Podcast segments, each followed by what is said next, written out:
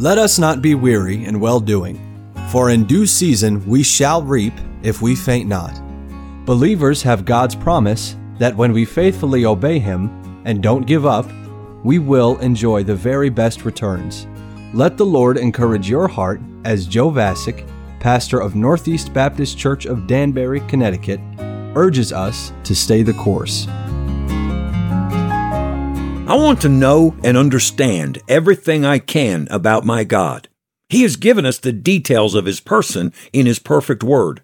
And He has given each of His children their own personal Bible teacher in His Holy Spirit, so that we can spend our lives getting to know our Creator and Redeemer better and better every day.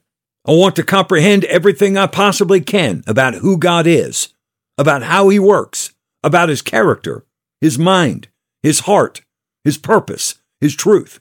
I'll certainly never comprehend him fully because his ways and his thoughts are infinitely higher than mine. But the contents of his word are inexhaustible, so there's always more to learn about him. One of the most important qualities of God is that he is a triune God, one God in three persons God the Father, God the Son, and God the Holy Spirit. But even though every born again student of the scriptures believes in the doctrine of the Trinity, I think it's probably true that a large percentage of Christians don't comprehend the triune nature of God. I'm pretty sure that none of us will fully comprehend the concept of one God in three persons on this side of eternity. But I'm just as certain that every one of us can understand it better than we do.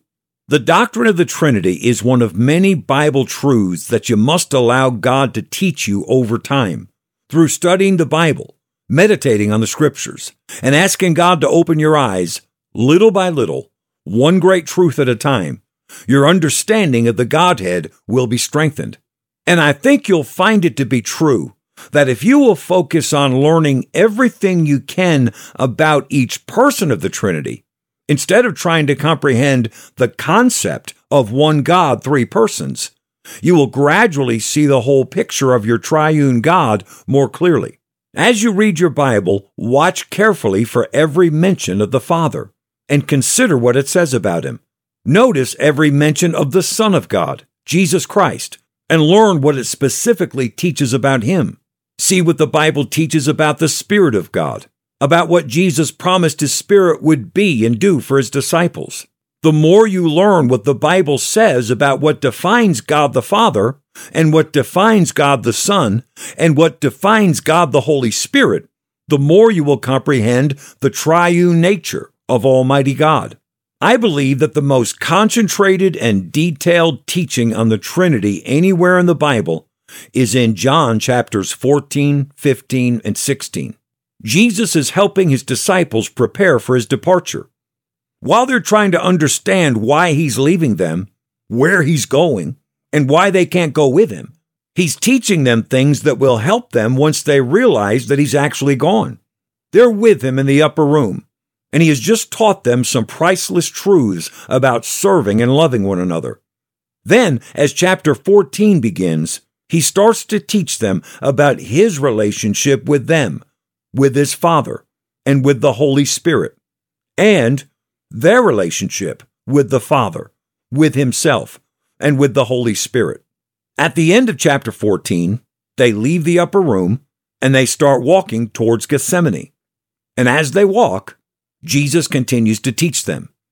And though Jesus covers many topics in chapters 14 through 16, if you look closely, you can't miss the fact that woven through the entire conversation is detailed teaching about the Father, the Son, and the Spirit.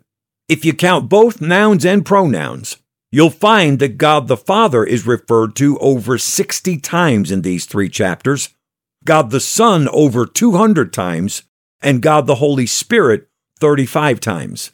That's a very thorough discussion about the Trinity.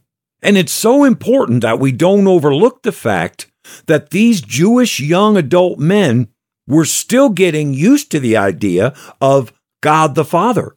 That wasn't an Old Testament concept. They didn't grow up hearing that. Jesus introduced that idea to them when he taught them to pray, Our Father which art in heaven. Now Jesus is telling them, If you've seen me, you've seen the Father. He says that several times in these three chapters. And in case that wasn't enough for them to try to comprehend, he tells them that his Holy Spirit is going to live inside of them, encourage them, teach them, cause Jesus to be real to them, and empower them to do greater works than Jesus did.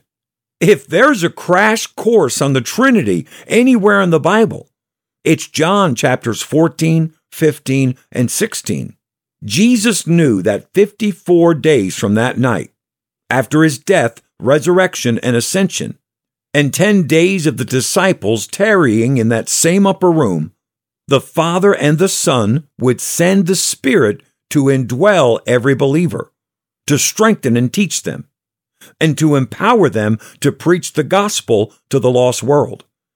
He knew that a huge page in human history was about to be turned through the giving of His Spirit, and He taught them the doctrine of the Trinity to prepare them for the church age. Christian, don't ever stop striving to know your awesome God. Stay the course. We pray that today's program was a blessing to you. If you have any questions or comments, we'd love to hear from you. You can email us at staythecourse at nbcdanbury.org. God bless you.